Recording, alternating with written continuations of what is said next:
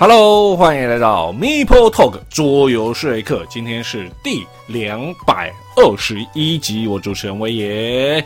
今天呢是二零二三年的第一集，对我们终于踏入了二零二三年。对，这个节目越做越久了。对，那当然啦。这个跨年夜的时候，我相信很多人呢去坐店去游玩，也很感谢各位呢在坐店现在呢不景气的时候呢，愿意在坐店跨年。那大家呢也在这个假期中应该有玩不少的桌游啦。那我个人呢在这段时间呢其实比较简单啦，我大概就是因为就太冷嘛，年纪比较大嘛，比较怕冷，所以呢我就躲在家里面玩命运之轮，哎。就玩了好几场，觉得哎，这款游戏真是不错。哎呀，可以乖乖的归在家里面好好玩。那这段时间呢，其实桌游圈呢没有什么太多的大事了，大概就是那个清仓一堆啊，然后大家开始拿清仓东西出来卖啊，这些有的没有的事情。那当然呢，呃，之前呢跟温的。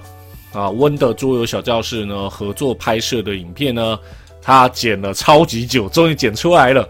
当时呢，他丢给我的时候说：“哎，我上片喽。”然后他有说：“哎，我剪接技巧有变好哦。”然后我一直拖很久，我当下没有回应他，是因为我拖很久才看。那看完之后，哎，真的有进步啊，进步很多。那当然，因为其实我们那一趴录蛮久的，但是他剪接出来其实算是剪接的，算是。简洁有力，所以呢算是不错的。然后呢，在这段时间呢，其实国外没什么太大的所谓的新闻啦。那我就看一下靠北做的四点零啊。那当然，最近的四点零其实没什么特别的事情。比较有趣的东西呢，是有人说拿桌游厂商，哎，拿厂商游戏，然后说自己不业配，呵呵。然后我笑一笑说，嗯，没有，本节目。欢迎叶配啊！我通通都接，赶快给我游戏，反正我们不收钱，我们收游戏。所以呢，厂商们，无论是大的桌游厂商，或者是小的桌游厂商，只要是桌游厂商，甚至是个人的设计师，你们觉得你们的游戏呢需要推广，然后我觉得这个游戏好玩，我一定会帮你们叶配，然后代价都很低，只要让我玩到那款游戏，我都很愿意。OK，好了。那当然了，里面有说到，我很欢迎朋友来我家里玩，可但是可以不要用指甲切掐牌或者是刷牌吗？我每一张卡上面都有指甲痕迹，啊，连包后排套都没用。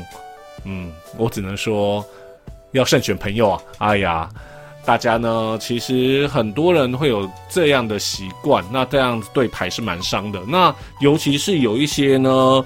牌呢，它是有所谓的隐藏资讯。如果说留了这些记号上去之后，这个游戏基本上就毁了。OK，那当然呢，这一次的前提呢，没有什么东西要讲，但是呢，有件事情要说了。呃，接下来呢，快要过年了，那我们的节目呢会做到过年前。那当然，过年之后呢，我们就会开始大停播了，因为呢，接下来就是。过年嘛，国际书展嘛，一连串的活动，所以呢，我又没有时间录音了，所以呢，我们就开始进入大停播状态啦。所以呢，趁这段时间呢，能播的赶快播一播，否则呢，我有机器好多游戏没有讲完。OK，好了，那今天的前言废话呢，就到这边，我们准备进入我们今天的游戏介绍啦。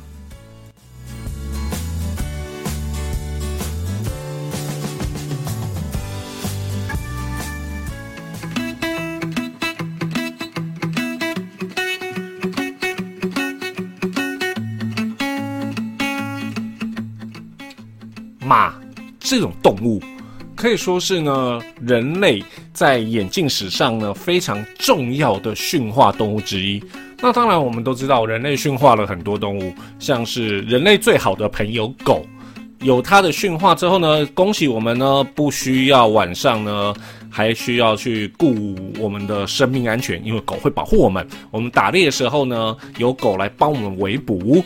那当然，自从呢驯养了马之后呢，我们呢人类呢就不需要呃自己扛很重的东西，然后呢我们在移动的时候呢，也有呢马匹来载着我们做移动。OK，那当然呢，在马这个生物而言呢，它影响的成分非常大。那它无论是在农耕或者是移动。甚至是战争这种东西呢，都不断的、不断的改变了人类的行为。那有一个东西就蛮有趣的，就是呢，马匹呢，在亚洲呢，也是一个非常重要的一个东西。因为其实马匹主要是在欧亚大陆为中心啦，就是以现代的加马而言。那在欧亚大陆为中心，所以呢，拥有马匹其实是一个军事上面非常重要的事情。那在我们都知道，蒙古能够打下那么大一大片，是蒙蒙古有养马。然后呢，蒙古可以不断的侵略所谓的汉民族，是因为汉民族主要是步兵，他们没有马。那当然，在日本史而言呢，哦，这个东西呢。我呢，以防万一，我以下的内容呢，源自啊知名漫画家手冢治虫的《火之鸟黎明篇》里面的一段，就是呢，其实日本没有马，但是呢，日本的古代的日本的列岛上面没有马，但是呢，他们的原生马呢，起源自中国。在中国的大陆地区，然后随人类人类的迁徙才到日本。那迁徙的人呢，可能是蒙古人，蒙蒙古种的游牧民族。然后呢，他们在大陆上面骑着马四处征战，然后随着朝鲜半岛对马半岛，然后来到了北九州山阴地方。那他们呢，就这样的，然后征服了当时的呃日本的各个民族，然后呢。成功统一，然后出现了所谓的天皇，然后大和民族这些的都是。所以呢，因为呢，在当时日本呢没有马，所以有马匹的呃民族就会异常的强大。OK，那当然啦，随着马匹慢慢的引入呢，所以呢，马对我们而言是一个非常重要的东西。可是随着机械化、工业化之后呢，马开始呢，变成所谓的贵族或者是有钱人的享受，已经开始跟我们的一般人脱节了。当然啦，从以前也是啦，就是像罗马史对那个做拌饭都说我也是半个罗马人。对，以前呢，在罗马时期呢，只有贵族才能当骑兵，因为他们才养得起马还有装备。那当然，到了现在呢，养马已经是一种。身份地位的象征，那当然，马匹也不再是我们主要运输的工具，而是一种消遣，甚至是一种生活的乐趣而言。所以呢，就出现了东西叫做赛马啦。那当然，我们台湾对赛马最大的印象就是日本啦。那我们今天呢要介绍游戏哦，跟日本没有关系哈，但是呢。大家都很习惯性想到画面都日本，就是呢《马王争霸》啦。OK，好，《马王争霸》这一款赛马游戏，我们先介绍作者。作者呢，克里斯汉迪。那当然我没有查到他是哪一国人，但是呢，隐约应该是美国啦。然后呢，他作品呢有，我先讲以下内容都是 BG 上面真的有中文的哦。因为不要说为你讲出很奇怪的东西，像是掌掌上间谍、拼色矩阵、巴士之旅、啪啪啪、宝石达人等一系列的口呃口香糖游戏。什么叫口香糖游戏？就是它做完之后呢，就是像口香糖一样，像是我们这样讲有点年龄上的悲剧啊，就是有点像轻剑口香糖那种，就长条形小条的，方便携带的游戏。好，以及呢。手忙指乱，Handy 哦，这款游戏我一直想找，现在应该很难找到，但这款游戏我觉得它很棒，那它是一个很棒的联营游戏哦。然后呢，以及马王争霸等等游戏啦。OK，好，这就作者。那我先讲以下的游戏呢，都是他自己后来成立出版社自己出的。那这款游戏呢，马王争霸是二零零九年的游戏，然后呢，游戏人数三到八个人，建议人数呢是五个人。也就是说，人太多其实没有那么好玩。然后呢，游戏时间大概六十分钟。那我自己跑的时间呢，只要不要八个人玩，大概六十分钟都没有问题。然后呢，游戏建议年龄是十岁以上，但是玩家建议八岁以上。我也认为八岁就 OK 了，十岁没有必要。它没有特别原因必须变得年龄更大，就是变更难，因为它的难度只有一点七五。OK，好。那我们来讲一下赛马这件事情。那赛马呢，其实呢，在罗马帝国时代呢，就已经出现最早的赛马例子了。那当时的赛马呢，是所谓的二轮战车，就是一个车子旁边有两个轮子，然后前面用马匹这样拉的赛马活动。又或者是呢，是北欧神话中奥丁和巨人之间的战马比赛。那当然呢，无论是任何一个时代，赛马呢不可避免的呢，与赌博这件行为，或者是跟打赌呢，都会联系在一起。所以呢，在日本呢，我们看到有各式各样的杯赛的赛马呢。都会看到，当冲线之后呢，有大量的票券被撕毁或被丢弃，因为对他们都在赌马。好，那赛马呢，主要分成两个大类型。那当然，它尤其是有很多小类型。那比较常见是所谓的平地赛马。那平地赛马其实就是我们现在常见的，就是。在一个平坦的地方，然后呢，主要呢都是草地，然后距离大概是一千公尺到两千四百公尺，当然也有更长更短的一些特殊比赛。那当然，呃，在北美的话就是以泥地为主。哦，那在第二种呢就比较危险了，叫做跳栏赛。那跳栏赛呢，主要是呢马匹呢必须跳过指定的栏数的比赛。那当然，这种比赛呢，主要呢也是从英国发迹。对，就是平面赛和跳栏赛，主要都是从英国发迹。那当然，这个呢比平面赛而言呢比较短哦。但是呢，哎，不对，讲反了，比较长。那它呢最短呢就已经有两千公尺以上。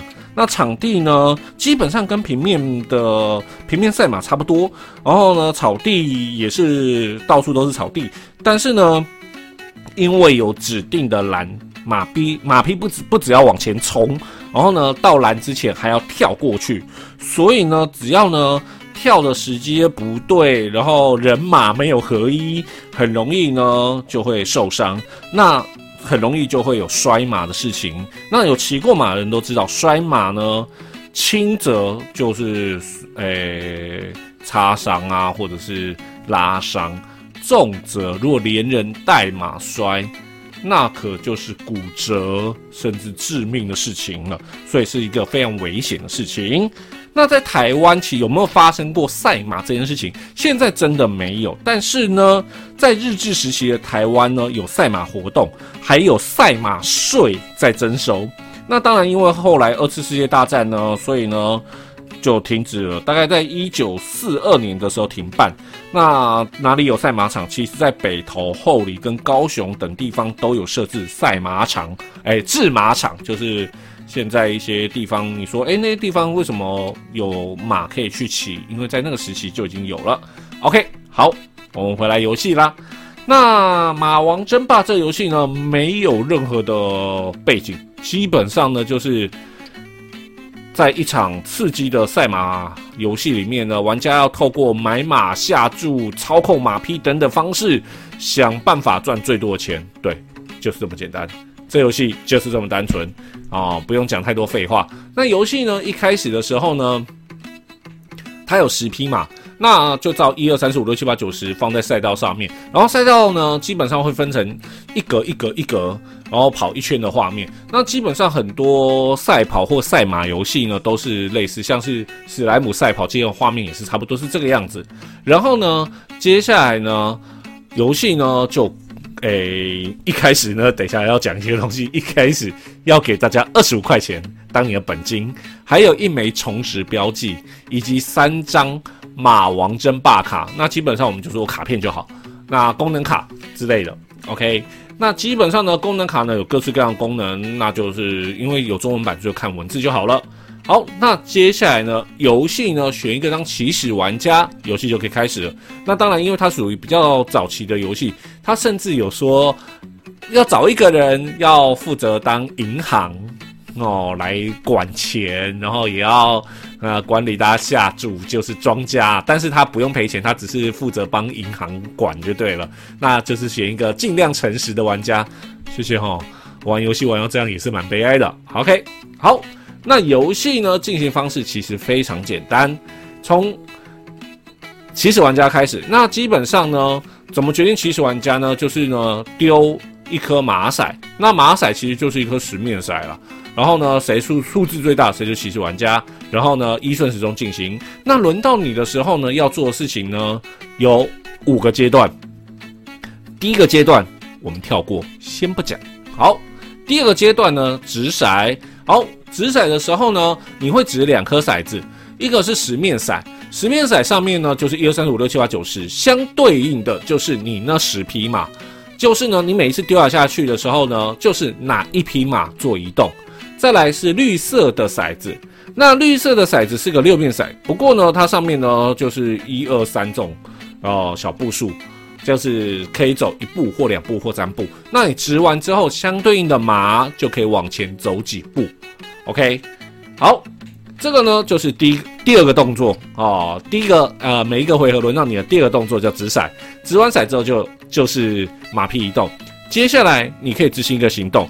那这个行动呢有四个选项，哪四个选项呢？第一个，使用你手上的一张卡片。OK，那基本上呢，这游戏呢卡片呢很好用，你就好好用啊。再来，你也可以呢选择买一匹马。好，在这游戏中呢会有十张所谓的马匹卡。那马匹卡呢上面会有一些资讯，例如说卡片的左上角代表是它是几号马，它的右上角呢代表这匹马的价格，然后呢。它的旁边文字代表它的功能，以及左下角代表它的赔率，然后呢，分别是第一名、第二名、第三名的赔率，然后呢，再来右下角会有个移动能力，移动能力是什么？我们等一下会说到。OK，当你买了这匹马之后呢，这一匹马如果进前三名的话，奖金就归你了。所以呢，买马是很重要的事情，买哪一匹马就是你的睿智了。OK，好。接下来第三个选择，你可以下注。那基本上呢，下注的时候呢，你呢就是呃，我要赌哪一匹马会赢。这个时候呢，你呢就会拿一个下注标记。那当然，如果你有那匹马的话，你就直接在自己的马的卡片上面下呃压钱就好。那一次下注就是五块钱，不能多不能少，就是五块钱。那如果我今天下注三号，我就拿一个三号标记，然后呢在上面放五块钱。如果下一次又要再下注的话，再在下面三号标记下面再塞五块钱。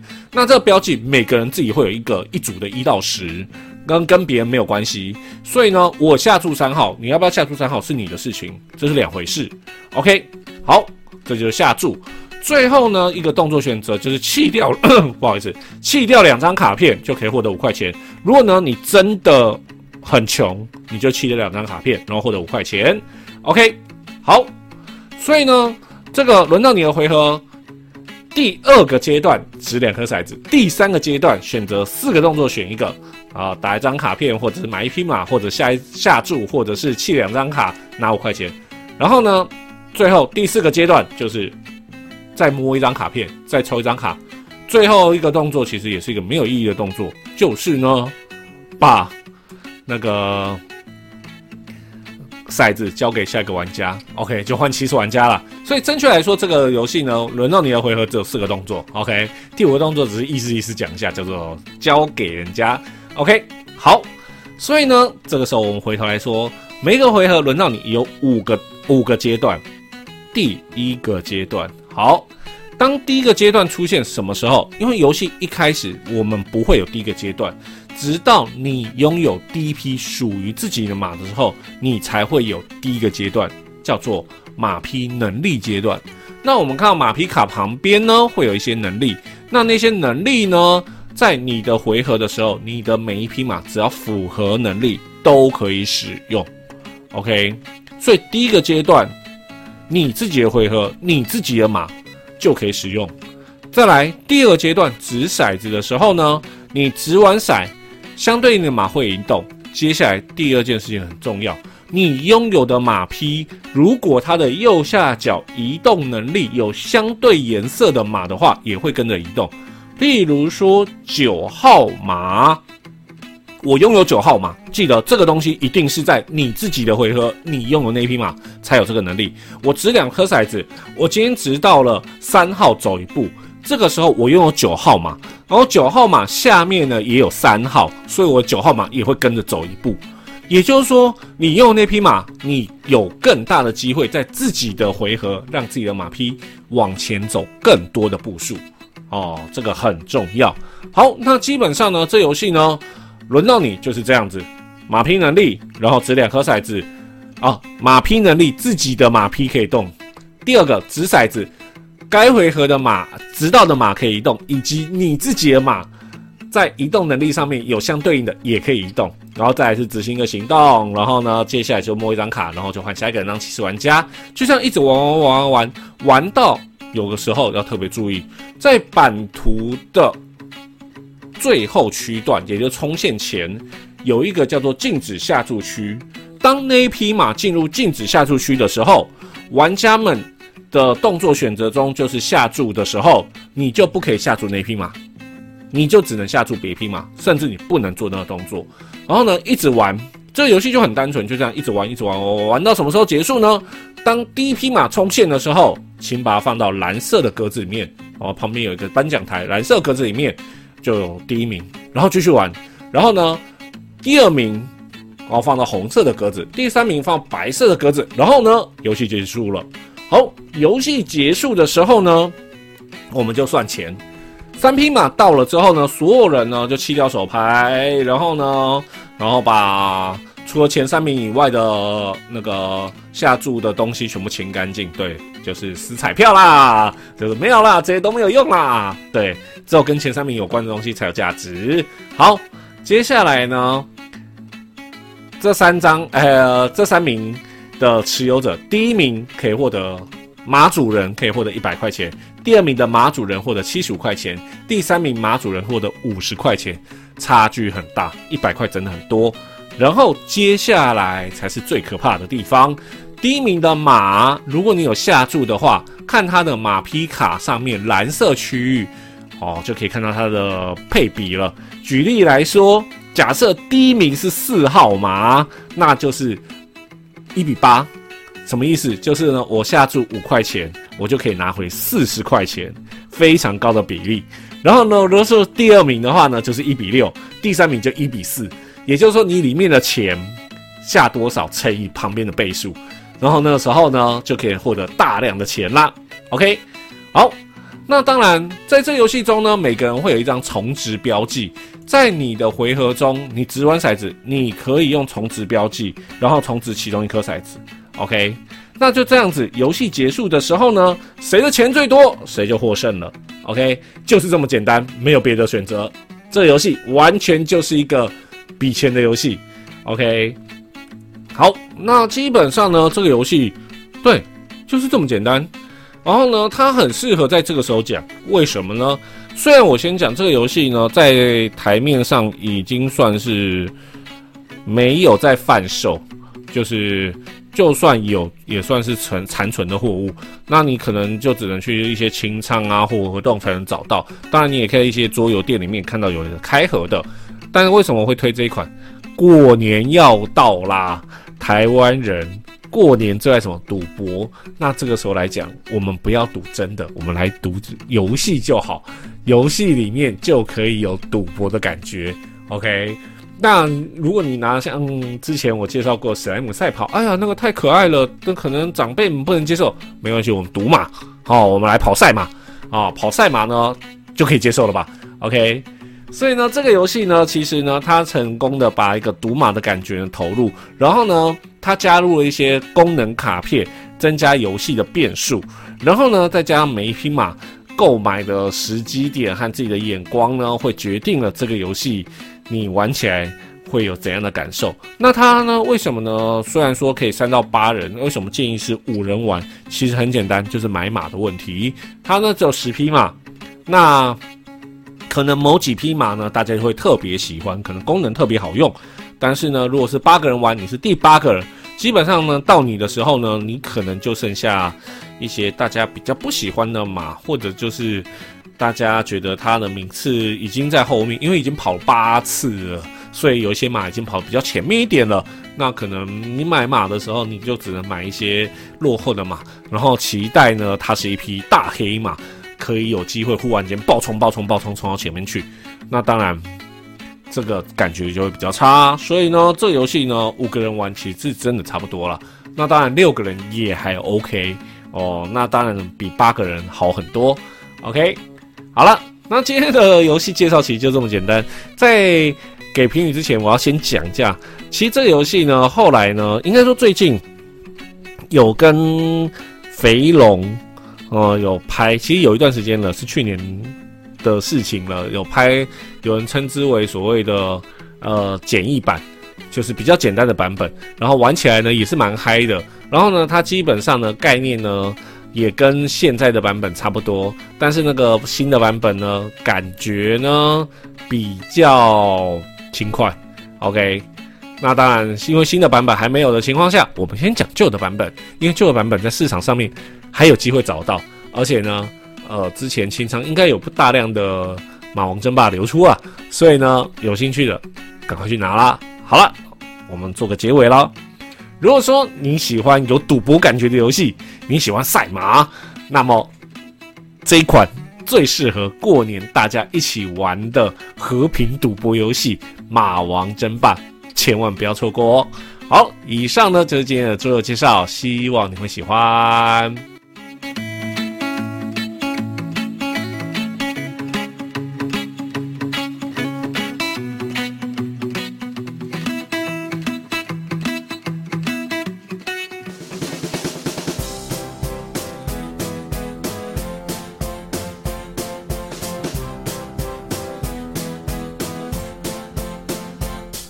桌游新闻好，今天依然有三则桌游新闻。来，第一则，历史是什么？是过去传到将来的回声，是将来对过去的反应。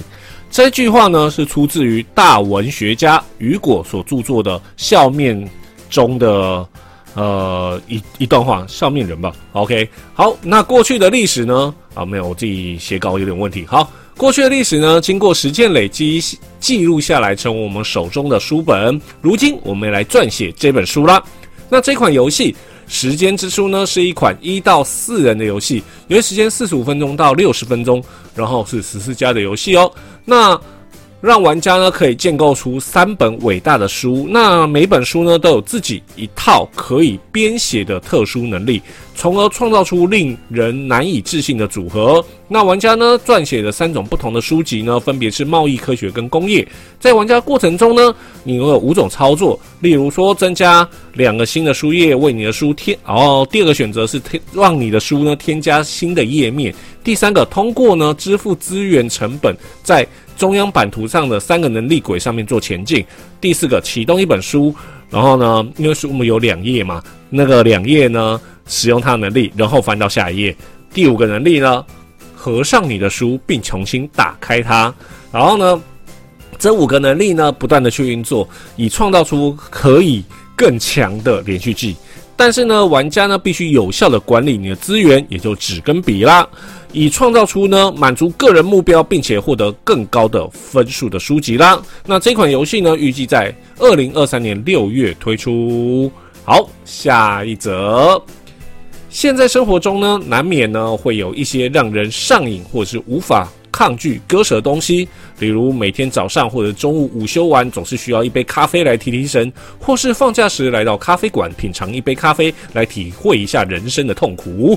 那当然呢，更可怕的，或者是更可更可更过的哦，更可怕、更让人害怕的、更让人无法割舍的，莫过于回到家之后呢，看到自己的猫趴在那里，然后呢，就直接扑上去大吸特吸。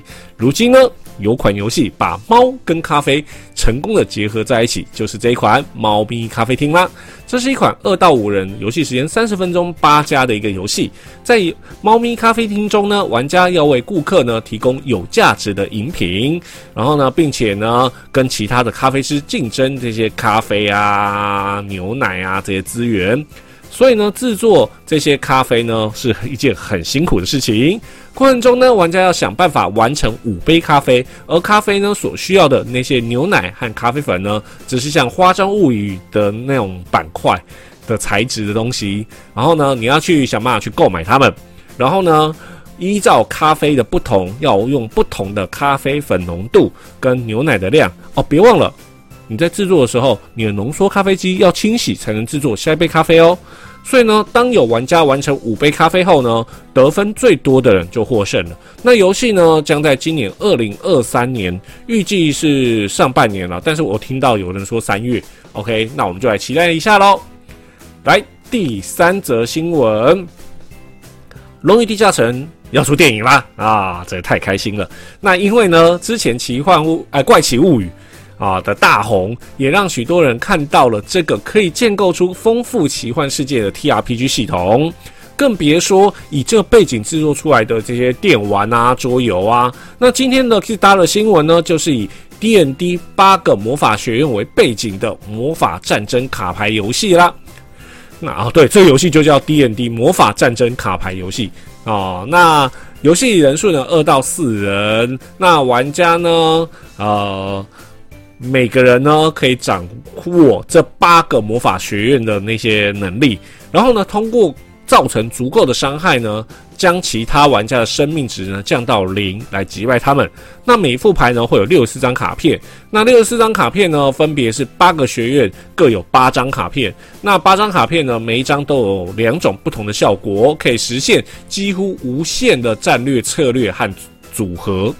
那玩家呢，依照顺时钟来进行。那每个回合呢，轮到你的时候呢，就有几个阶段。第一个施法阶段，你可以呢打出最多两张卡片，而且呢这些卡片只能在施法阶段使用。那防御呢不在这个范围内。再来怪物阶段，每个召唤出来的怪物呢，可以攻击目标玩家造成一点的伤害值。那当然，召唤出来的怪物可以用其他的怪物呢来做阻挡。哦，那当然就是一起死亡。在抽牌阶段，每个玩家。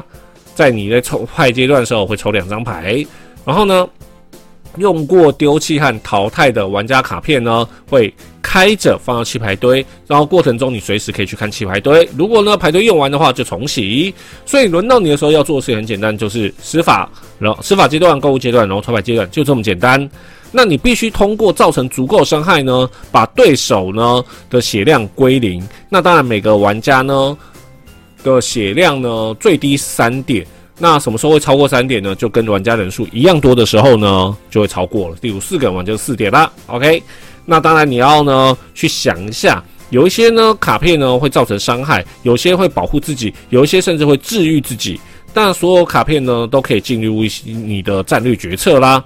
然后呢，这个游戏呢目标目标就是把其他人生命降到零，把他们淘汰，你就获胜了。那这游戏基本呢是二十五美金。那它另外一个版呃另外一个了就是五十五美金。五十五美金的话就多了不少周边，像什么袋子啊，然后血量用的骰子啊，然后一些漂亮的头肯啊之类的。重要是全球配送。那这个呢？将在二零二三年二月二号结束，所以呢，对这种卡片对战、对 D N D 有兴趣的，不要错过哦。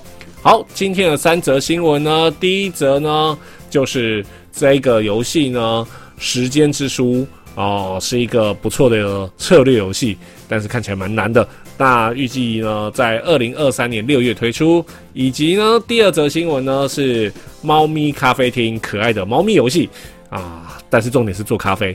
啊，是啊，这个游戏呢，在二零二三年呢，有人说是三月，但是我按保守说上半年推出，以及正在 Kickstar 集资的魔法战争卡片游戏呢，将在二零二三年二月二号结束。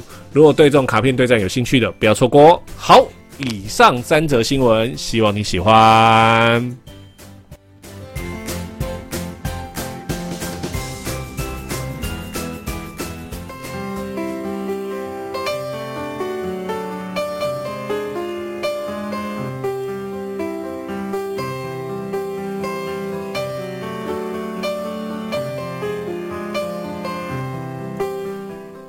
节目呢到了尾声了。那今天的节目比较短，当然也是因为马王争霸很好讲。